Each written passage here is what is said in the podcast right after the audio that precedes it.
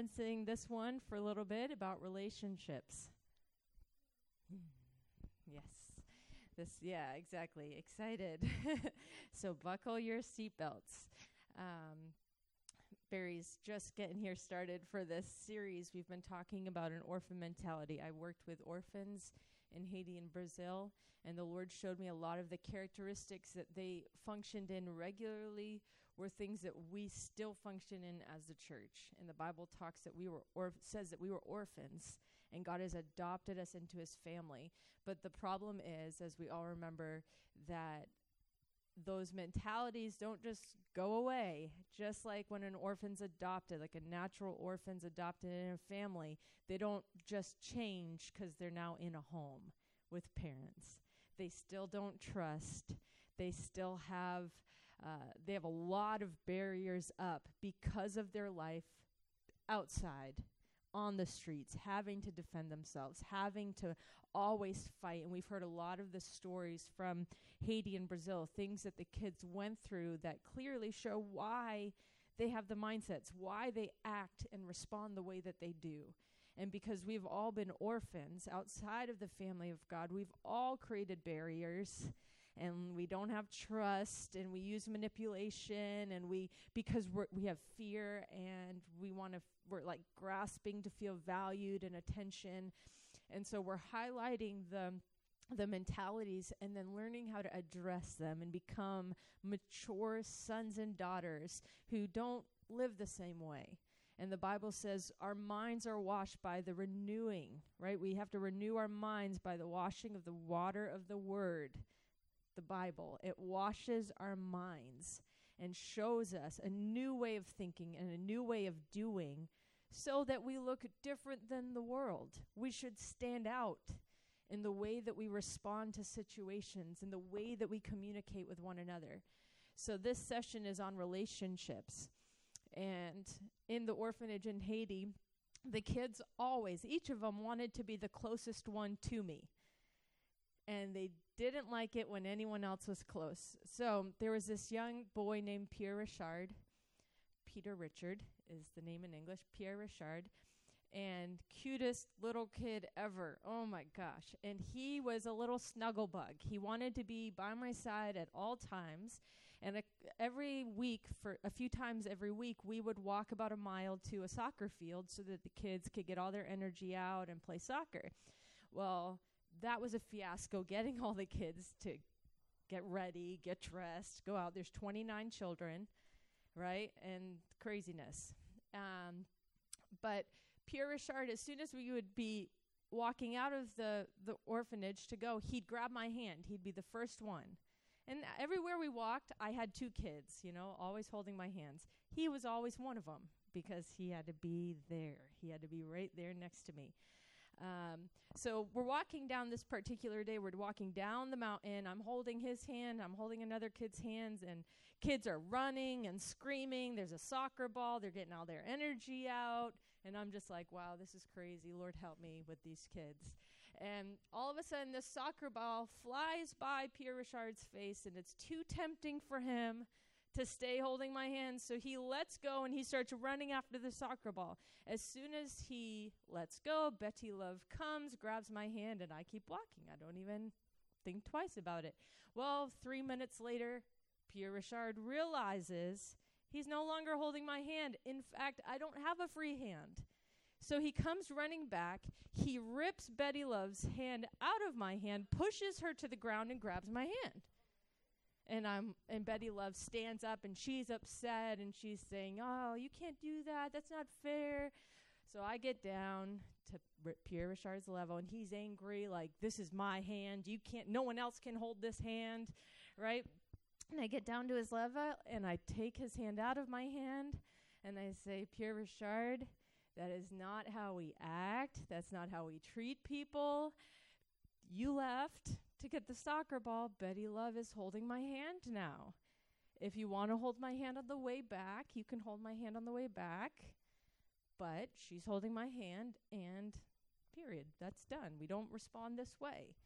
Now he's so upset. Oh, I don't like you. And so all of a sudden, I'm his enemy because that's also what happens. I'm his enemy. He I'm never going to hold your hand again and I'm thinking by the time we're walking home you're going to be wanting to hold my hand. I know how this works. I'm never going to hold your hand again, but he what's he doing? He's using manipulation to try to make me feel bad. And if I was feeling satisfied and fulfilled by his love, I might be moved by it. I might think, "Oh, I don't want someone else to become his favorite." I want to be his favorite. So Betty Love, it's okay. Like he was holding my hand before, and let you, I'll hold your hand on the way back. Right? I could have done that. I could have caved in to his his little reaction there, but I didn't because it's not right. He's he's not going to use manipulation to try to control the the way that I'm handling the situation. What was it in him? To hold my hand meant he had value. Again, it links right back to number one. I'm next to the person that all the kids want, and I get to be holding her hand. This makes me special. They've been abandoned by their parents, the people that sh- they should have been loving them most, right? So they have all of these insecurities and rejection. So they're looking for any way to feel accepted, valued. Attention makes us feel valued, right? That's how God designed us. But the fact is, He designed us that way in order to fill us with His attention. Psalm 139 we have His attention at all times. He designed us that way, but so many times we're looking for it here, and that's what He was looking for. And it felt like a rejection to him when I said, No, we're not. Betty Love's holding my hand. No, I need to be the closest. Nope, that's not how we do this. And he was angry. He felt rejected. He felt like I didn't love him as much. It also happened, so there were 16 boys, no, 16 girls and 12 boys at the orphanage, 28. And then there, when I was there, there was one extra girl to be honest, I don't even know where she came from, but she was there that whole summer and then left. I did not know where she came from or where she went. But I think she was somebody's cousin or something like that. Anyway, so one of me 29 children, there was not enough time each day for me to have specific one-on-one time with all the kids. Babe, you should sit over here. So I don't have to. it's like one person over here. Um, yeah. Um, no, no, no. But uh, to in order to spend time one on one with all those kids every day, it was impossible with all the other responsibilities of the orphanage, etc. I just couldn't do it. So I came up with this thought: all right, I'll spend for t- time with the girls, and then I'll have time with the boys, right? So that they know I'm they're having my attention, etc. So for the girls, I would usually sleep over in their room and so we would be able to stay up late and that's when they would get goofy and share some pretty heartfelt serious things as well once we passed the goofy stage. But i would spend two nights with them and the boys were always upset right? So i'd be in the room and the boys are trying to what's going on? And then the next morning the girls would come out gloating oh, we had Wesley sleep over. You, oh, you don't know what we talked about last night. We had some good conversation. And the boys are like, oh, why didn't we get to be there? Why you never spend time with us? So because I spent time with them, the boys immediately say, um, you're rejecting me. But then I would take time for the boys. And so obviously I can't sleep over the boys' room. So during the day, I would carve out time. I would go in their room. I would look at their pictures. I would hear their music that they're recording, them playing guitar. And then we would, again, start talking about some more serious topics like adoption and, you know, their families and some of the harder things that they go through but I would spend time with them in their room. The girls were not allowed in the boys' room, the boys were not allowed in the girls' room. So while I'm in the boys' room, the girls are right by the door trying to peek in, trying to listen. What's going on? What are they talking about? And the boys would come out and create a barrier and shut the door. No, it's our time with Wesley. You don't you already had your time. And the girls would get even more upset than the boys would. I think the boys are a little more easier just because they have less emotions, right? The boys are easier. They can be. I'm not saying always. In certain ways, they are. Girls, especially at that age, teenage years, wow, emotional. I'm emotional now, and I'm 32, but teenagers are worse. So the girls would treat me like they never knew me and hated me. The, as soon as I finished with the boys, I'd go to try to hang out with some them some They'd lock their door on me. They wouldn't let me in. They'd be hiding from me, angry. You always spend time with the boys. You never spend time with us. Somehow they just forgot that I'd spent two nights with them, sleeping on the floor with cockroaches and ugh, yuck, to spend time with them. But the minute I'm spending time with the boys, it's forgotten because they always need to have you at all times to fulfill a need. Okay? And when I wasn't spending time with them, it meant rejection. Or wh- when I was spending time with someone else, it meant rejection to the rest. If I pulled aside, sometimes I would go on a walk with two or three people to make it even a smaller, more intimate connection. Well, did that create World War III or what? When I would go on a walk, you three come with me. What? We want to leave? Why are we going? Why can't you take us? We never get to leave. And that was from everybody all the time. So you can see what kind of stress I was under. but again, this is the orphan mentality. They're orphans and they want attention. It's it's not that they're doing it with malintent or because they're you know trying to be evil. They're literally feeling rejected, insecure, alone and I'm somebody that means love to them. I'm somebody who means someone cares about us.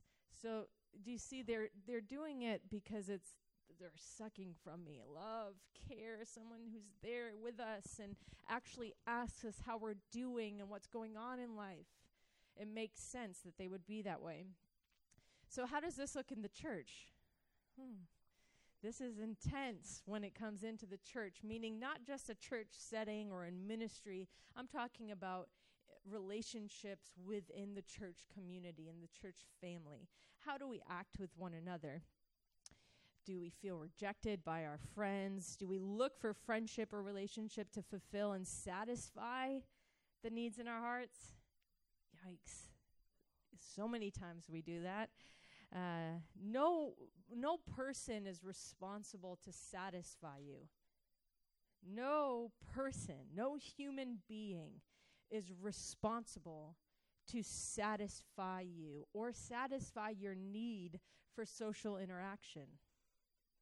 No one else is responsible for that. You are responsible to go to the Lord to be satisfied first and to make it a point if you need social interaction to make it happen. It's not up to someone else to invite you to go out or to fulfill that place of being need because needed. Because in the church, how it looks is everyone else got invited. I didn't get invited. I'm rejected. I'm alone. They don't love me. They didn't think of me. And the list goes on. Where in reality, maybe they just forgot maybe they just didn't think of it. Like we talked about that session, thinking the best of people. You want to think the best of the situation. Yeah, they didn't invite me, but maybe they just overlooked it. Maybe they were having a busy day. Maybe they thought someone else was going to invite me and it just got forgotten through the line. You know, we can think the best of the situation. But we're looking, a lot of times we feel rejected because our fulfillment, our satisfaction, and our uh, value is coming from the people in our lives, is coming from the relationships in our lives. So when anything threatens that, I'm threatened. When anything pulls that away, I feel empty, insecure, angry, and I'm going to start to fight for those relationships. So, this, when I first moved to Brazil, it was really tough. It was 2012. I thought I spoke a good amount of the language when I got there, I realized I didn't. I had a handful of phrases. I got there, nobody spoke English. My friend Fernanda on the base spoke English, but she was so busy. She was never around. And here I am, people trying to talk to me and speaking a million miles per hour, and I can't understand one word. And I'm thinking, it took by 5 p.m. every day, I was exhausted physically, mentally, from trying to form sentences to try to have conversation with people. And everyone in Brazil at that time, this was during a DTS that they were having a discipleship training school with YWAM, and they all thought I was quiet and shy. Right? And anyone who knows me, I am not quiet nor am I shy. Right? You know that about me. But because I couldn't speak the language, I looked very quiet because I was quiet. It took me so much effort to try to form a sentence. And by the time I had formed a response, the conversation was 10 minutes past the point of my insert. And so I just was like, well, there's no point in saying it now because that was 10 minutes ago. You know, it, it just didn't um, make sense. But what this did to me, number one, I felt misunderstood. Everyone thinks I'm quiet and shy. They don't know my culture. I can't speak the language. I can't express my personality. I had gained so many friends in the US from my personality. I made people like me because, hey, I'm likable.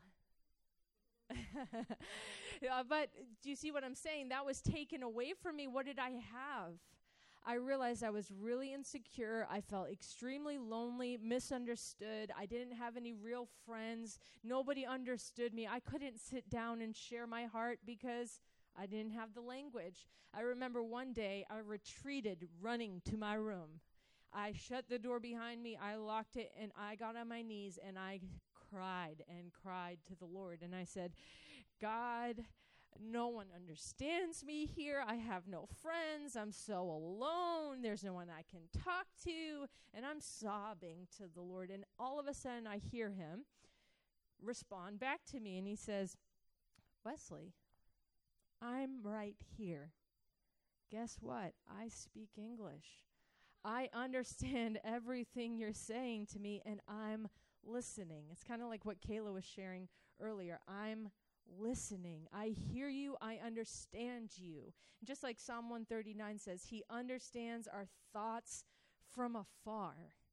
He understands us. Even when we feel misunderstood here, He understands us. And this should not make us bitter here, right? Like, oh, God alone understands me. That could be a response. That's not a good response, right? It's like, yeah, I'm understood by God, and if people misunderstand me, it's okay. I've misunderstood people too, right? We have grace for people where they misunderstand or they don't get what we're feeling. That be that was a moment for me where I realized my tears turned to laughter when God said I speak English. It just hit me in a funny way and I started laughing a lot and I was like, "You're right, you speak English." And Portuguese in every language. Like I can speak to you in English. I don't have to worry about this. And this warming came to my heart. God's my friend. He's my friend. Like he's here with me and he understands me even better than myself. Even better than I can understand myself. What a comforting fact that is another situation when I had chikungunya, which was that disease that left me crippled. I was at my mom's house. It was about to be Mother's Day, and it was a Sunday, so everyone was at church, and they said, We're going to go out with mom at noon. And all my family was going to go. And so I rested all morning. I did not get out of bed, which was the norm. I didn't really get out of bed much anyway but I rested. And then by the time 11:45, I got up, I tried to get ready and I got help and went out to the living room and was waiting. So my family's starting to show up. You all know I have a large family, and for everyone to get there, it takes time. And normally, if I wasn't sick, that'd be an enjoyable time. We'd be chatting, laughing, but I'm sick. I have a limited amount of time before my pain can just spike. So I'm sitting there, and people are showing up, and I'm starting to feel it. The pain's starting to come, it's starting to increase. I'm now feeling stressed out because I really want to go out with my family, and the stress now makes the pain worse. And all of a sudden, whoop, skyrockets because that's what would happen. I always was in pain, probably a level seven, six or seven. And then at these moments, it would just skyrocket to a 10, and I couldn't do anything. It skyrockets. I start crying. I look at my sister Jordan She reads my gaze. She comes over. She helps me to my room, helps me get changed, lies me down, and I'm sobbing in the room. And different family members are coming in, praying. Wes, oh, so sorry. Let's pray. Nothing happened. They all leave, and I'm left there sobbing alone. I have no friends. There's no one here with me. And I cry to the Lord again God, I just want a friend. I want a friend who would just sit with me even though I'm sick and just not care, like, and not feel like they had to pray for me constantly or feel like they had to declare healing or dump oil on me. I just want a friend because that happened a lot too. Good intentioned people that, anyway. The Lord spoke to me in that moment and said, Wesley, I want to be your friend. I'm right here with you. I want to be with you. And I started crying, and I'm like, but I want to watch a movie. And the Holy Spirit was like, I'll watch a movie with you. And I'm like, wait a second. Isn't that too carnal for the Holy Spirit to want to watch a movie with me? That's a little f- fleshy. Yeah, yeah, exactly. yep. Yeah, choose wisely the movie. the Holy Spirit's watching. And I said, and I literally said that, isn't that too fleshly? Like, you want to watch a movie with me? I think I'm like hearing myself right now. This must not be God. And the Holy Spirit said to me, No, Wesley, I love to be with you. Sometimes we'll do what you want to do, other times we'll do what I want to do. And then as we grow together, what you want to do is going to become more what I more like what I want to do. And I thought, oh, crying, laughing, and like, oh, this is the best. The Holy Spirit's right here. I can be chill. He already knows me. So let's put on a movie. But how many times can we feel so alone when when there aren't physical people around us or where we're feeling misunderstood or we're feeling like somebody is uh, rejecting us or everybody gets invited I don't get invited you're alone and you could say, I have no friends, nobody likes me, blah, blah, blah, blah, and the list goes on, where we could actually engage in a relationship, a friendship with God that satisfies. And we learn how to have friendship by being a friend of God. He teaches us what it looks like to have healthy friendship here, here. And then we can have healthy friendship here. But it comes from Him. We learn from Him. When I first joined Street Life Ministries, I was a busybody.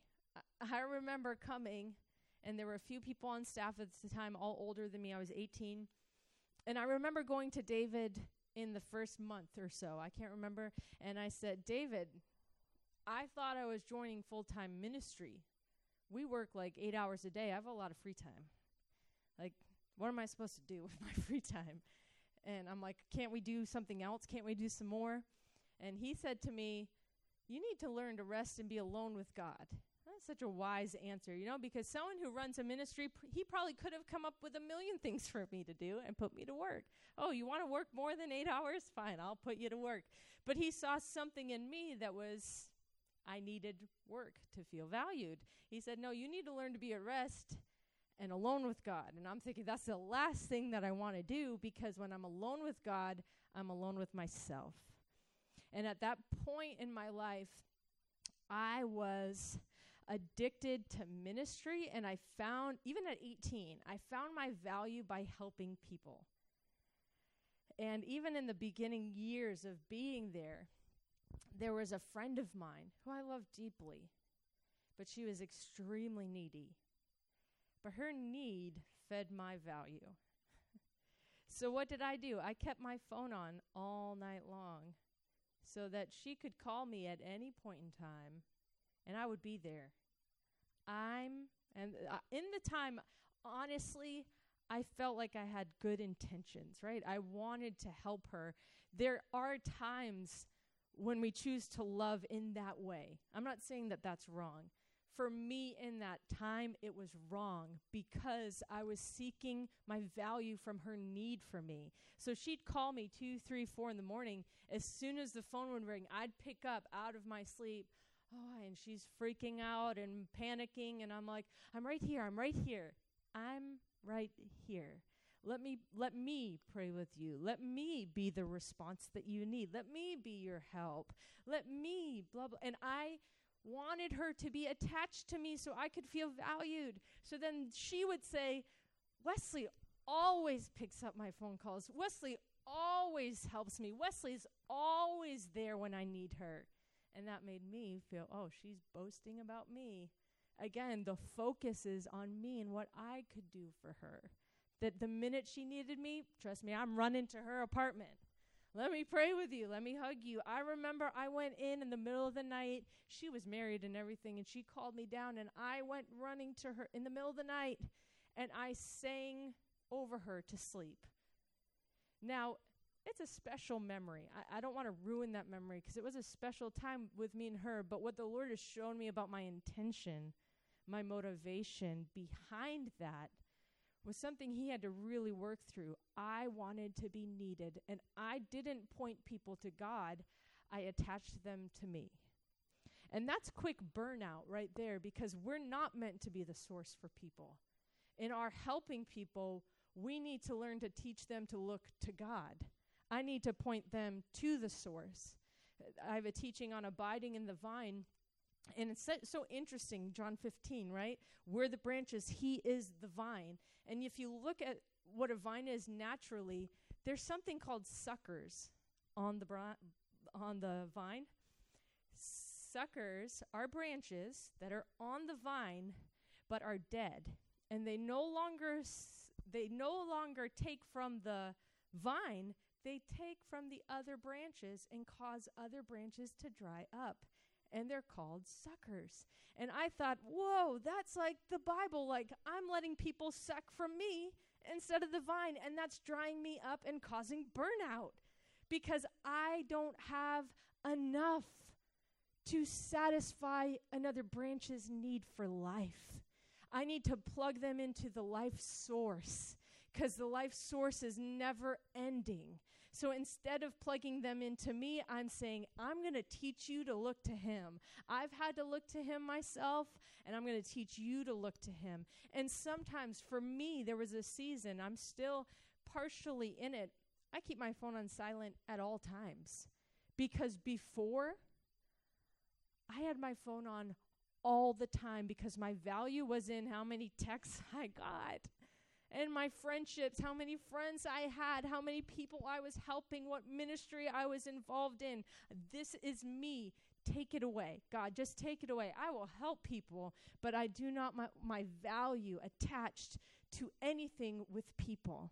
Right? I that was like the kids in the orphanage, right? I their value came from being close to me. I don't want my value to come. This is really codependency, right? We have a word for it now codependency. So I that with that girl, I depended on her. She depended on me to be there the minute she needed me. She knew she called me in the middle of the night, I'd pick up. She needed me. I needed her cuz her need made me feel valued. So she called, I picked up, I could be savior. I could be help. I could be love. And we needed each other in order to keep that thing going. That's codependency. Someone's in great need. I want to feel like I have all the answers. And we feed off of each other and we never look to the Lord. Nothing's going to change. So some of the the things that you can tell if you're in codependency at all is you're wanting needy people to need you. That's a big one. Um, you don't teach people to go to God because you want them to come to you. That was a big one for me. Um, you answer your phone at any moment's time, and if it's an emergency, it's my emergency immediately. That's a big one. Um, and we do it to look more spiritual. I was doing it to look more spiritual. I wanted to look like, hey, people need me. I minister to people all the time, and I'm cool and I have what it takes, right? Because it made me feel valued. So we we do it to make it look spiritual, and we say, "Oh, this is real love," which again, there might be some like there are some areas I knew that I really wanted to love this person. I wanted to see breakthrough for them. There was some of that in me. But the deeper thing there, again, we've got to let God go to the roots of these things. because He needs to fully satisfy us. So, um, and then if you're the one on the other side, maybe you're the sucker. Maybe you're not the one saying I want to be the source, but you're the one saying I'm the sucker. I'm going to I'm going to call you at any point in time if you don't pick up, I hate you. If you don't pick up, you hate me. That's what that means. If you don't pick up, if you don't answer my calls, if you don't be my source, if you're not my source, if you don't give in to that, then I'm cutting you off because you don't love me. Maybe you're that end of the spectrum. And you use manipulation to make that person try feel bad for not being your source. That's a sucker. Oh, you weren't there for what I needed, so what kind of Christian are you? What kind of love do you have? Oh, I'm sorry. That's that we were never meant to be the source. That's not even biblical. So again, both sides you have to see. Maybe you're both. Maybe you're a little of both. Maybe you're a sucker at times and maybe you're this the wanting to be the source at times. You have to allow the Holy Spirit to show you where you might be functioning in any place of codependency. So there were some questions that I came up with to help evaluate um, if that's something that you function in. So, number one, do you keep quiet to avoid arguments? It's a people pleaser, right? So, I'm not going to bring it up because I don't want an argument. That's not healthy.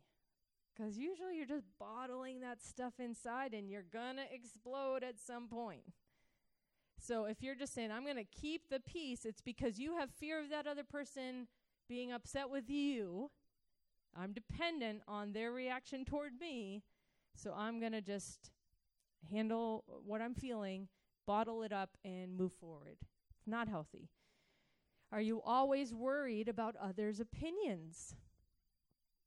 Maybe uh, one of my things was uh, people aren't going to think I'm doing enough ministry. They're not going to think that I'm loving enough.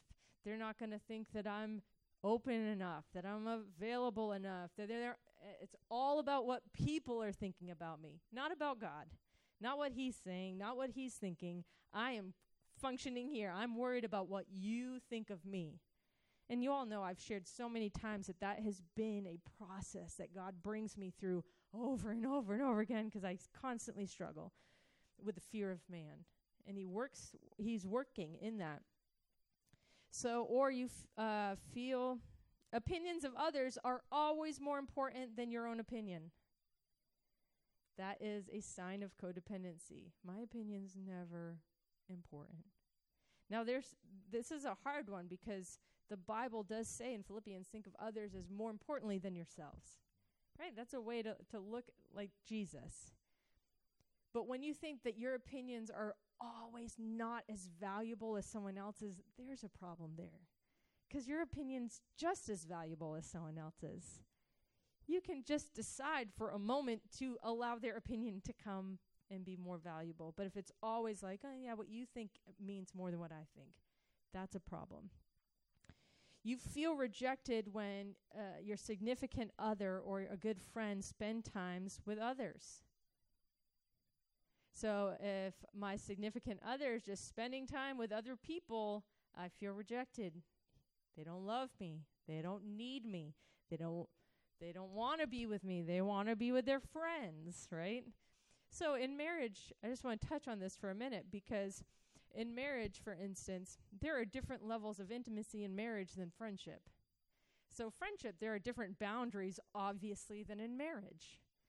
In marriage, Tommy and I say he has friends that invite him to go out. He's to he comes to me and he's like, "Hey, my friends asked me to go out this day at this time. Is that cool? We're in covenant with one another. We we're working together as a team. And I'm like, yeah, that's cool with me.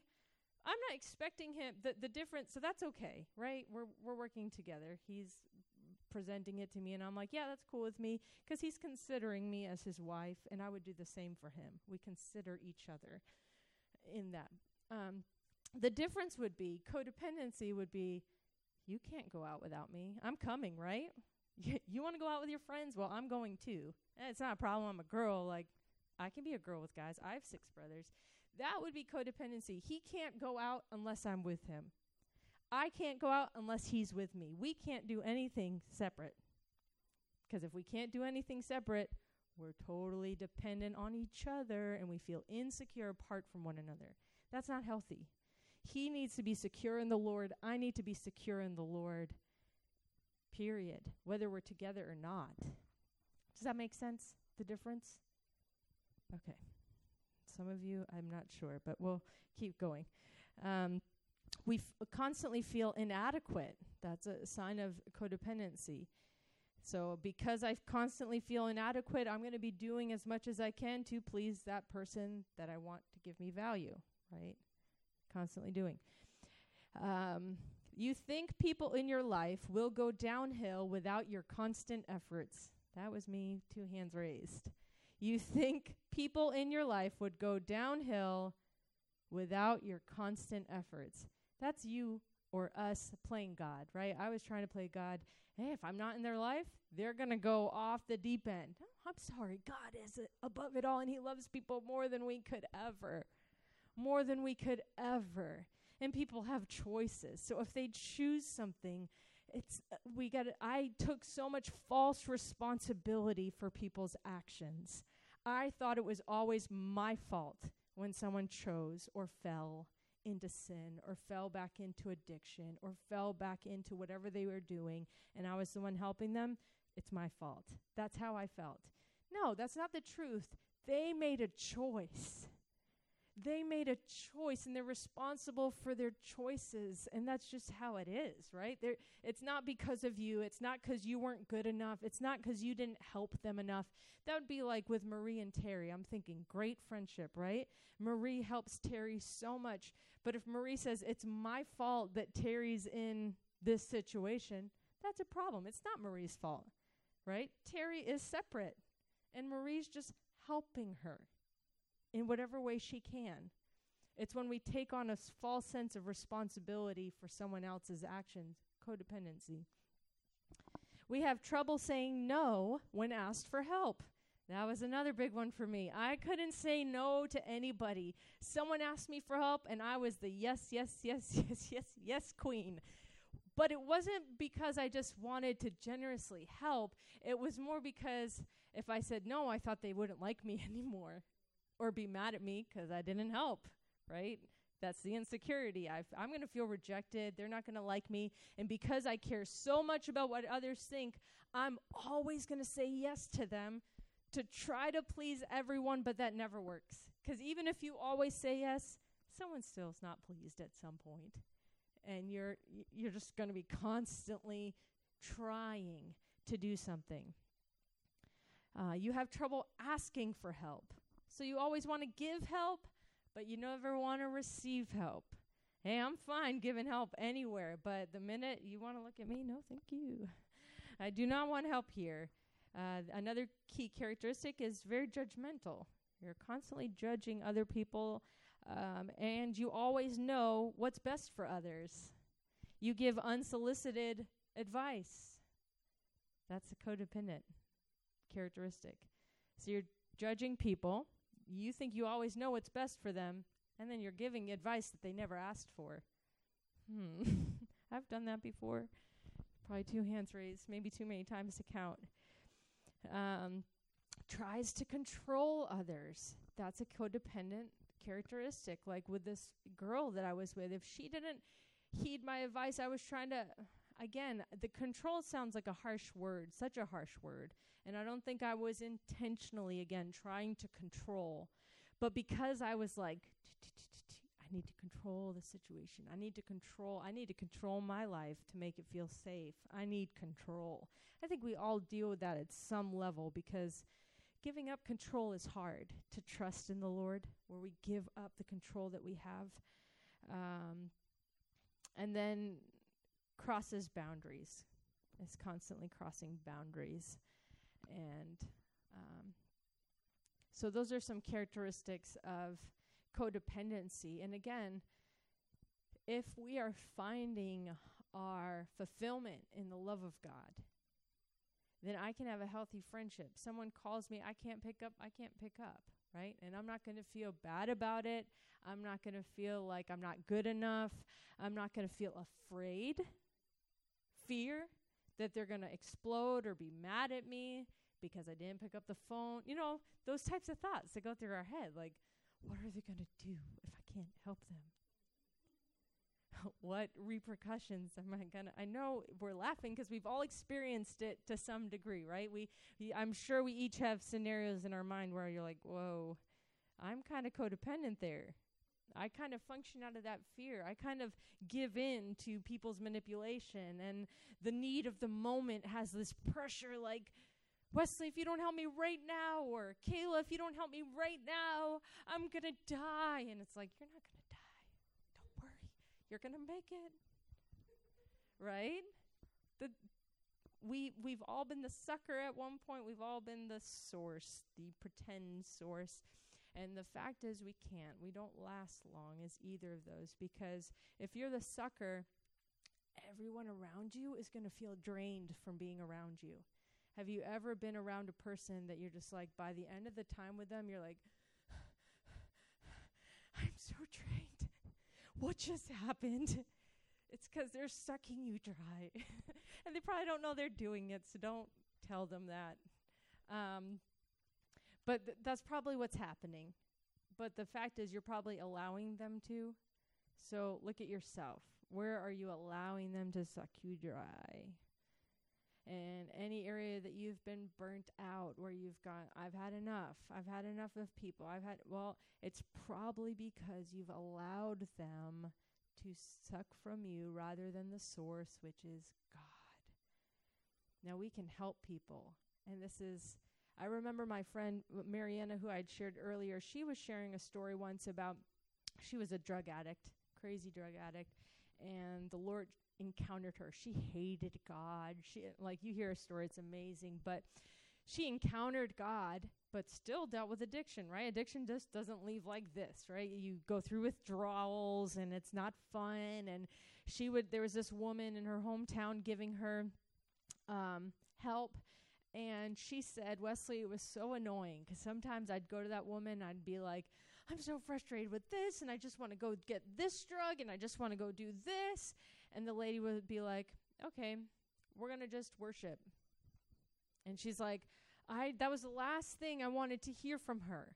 I wanted her to give me some counsel. I wanted her to comfort me. I wanted her to do something. And she said, No, we're going to worship. She pointed me to God constantly, saying, Okay, you have an issue. I get it. And I'm here with you. But together, we're going to go to the Lord, right? So the difference is instead of Barry saying, right here. I'm going to come to Wesley. Yeah, come to me. And then I'm going to say, Barry, let's go to the Lord together. I'm right with you. I'm going to walk with you. I'm going to help you. I'm going to be a support. But I know one who's the source. I'm not it. So let's point in that direction, right? So that could be a visual. Robin comes to me for help. There's no problem coming for help. That's a good thing. Robin comes to me for help. And, right, we're facing one another. So instead of remaining like this, where I remain her focus, I'm turning with her this way, linked arms, focused on the Lord. Does that make sense? The way that we help people, we're teaching people to drink from the source, that never ending source. And then uh, we'll only do that if we feel secure in God's love. Because if our values wrapped up in needy people, that's going to be a hard thing for us to do. So you have to ask God, what does He love about you? Get revelation that you have His attention at all times, that you are extremely valuable and have worth to Him.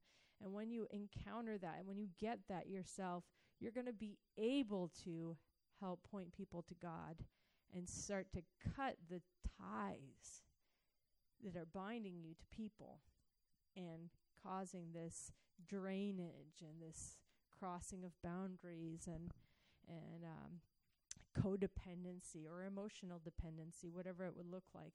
And that can happen in marriage. That can happen in friendship.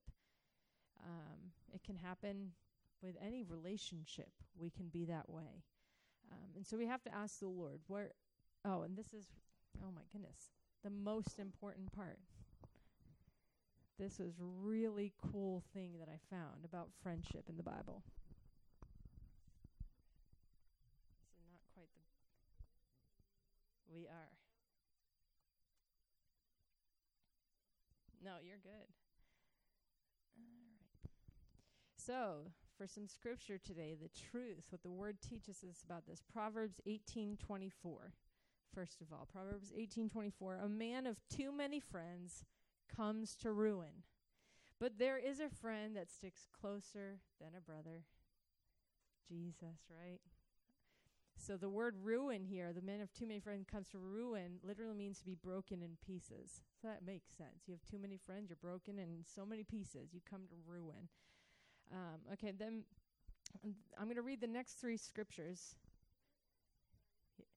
James 2:23 and the scripture was fulfilled which says and Abraham believed God.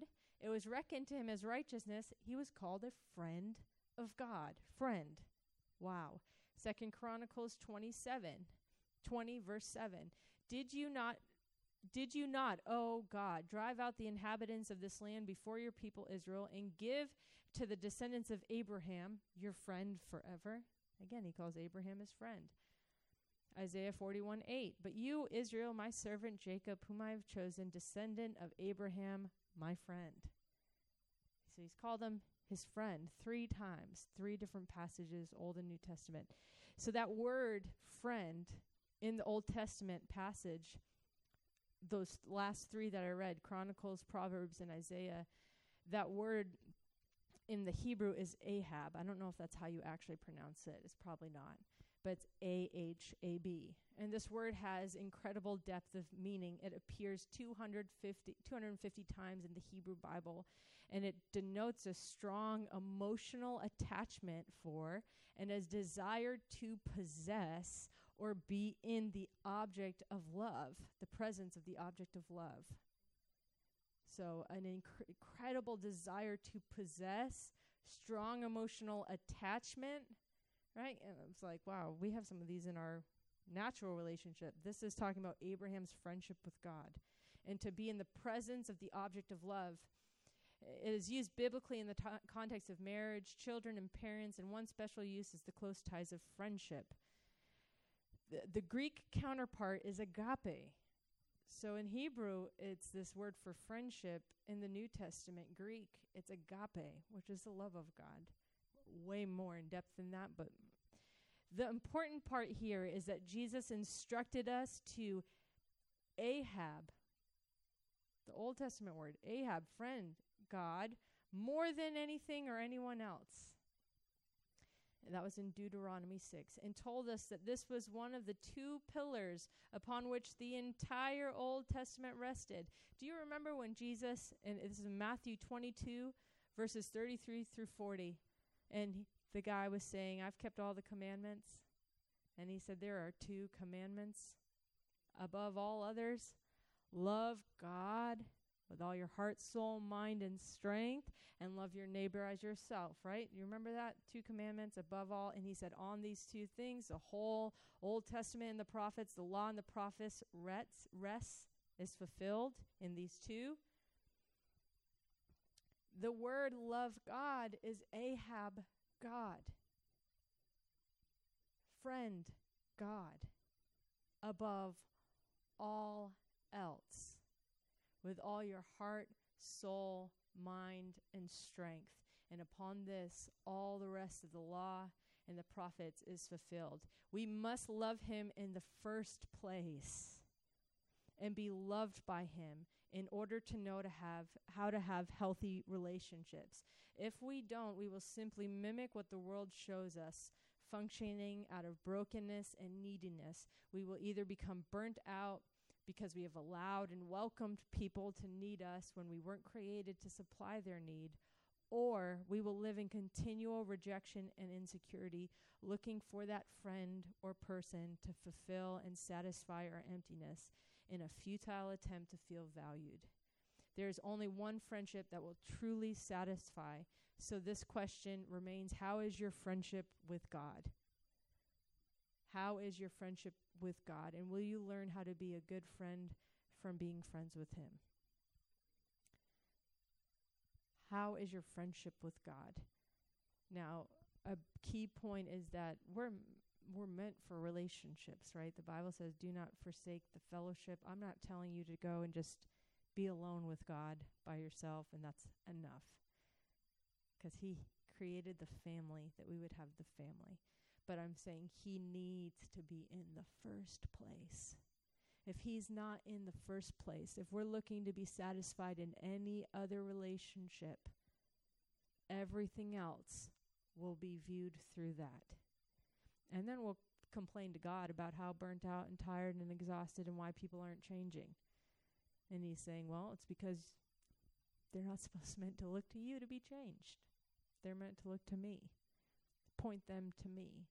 So, how is your friendship with God? And how is that affecting your friendships with people? How is that affecting your marriage? How is that affecting the relationships in your life? And these are real key things that we need to be allowing God to show in us so that we can be healthy and whole. Um, amen. So think about that this week.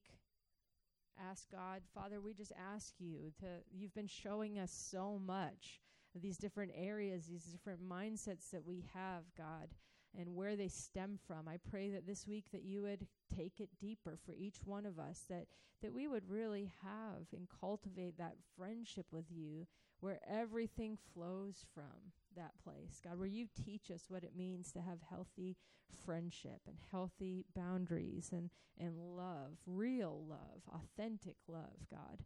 Um, we just thank you for that today, Jesus, and what you're doing in us as a community. We're so thankful for that, God. We love you so much. In Jesus' name, amen.